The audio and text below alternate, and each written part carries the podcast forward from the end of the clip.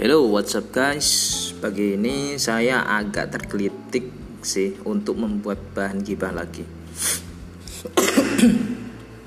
Sorry. Apalagi dari kemarin dokter Tita sudah mulai bervokal ria menyuarakan banyak teman dia yang bangkrut akibat efek wabah COVID-19 ini.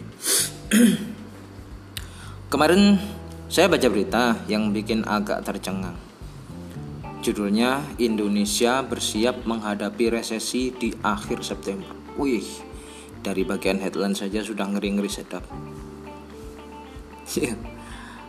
By the way, kalian tahu gak sih apa itu resesi?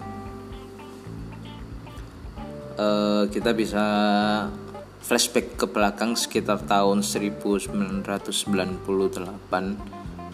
zaman itu istilahnya krisis moneter ya yeah krisis moneter.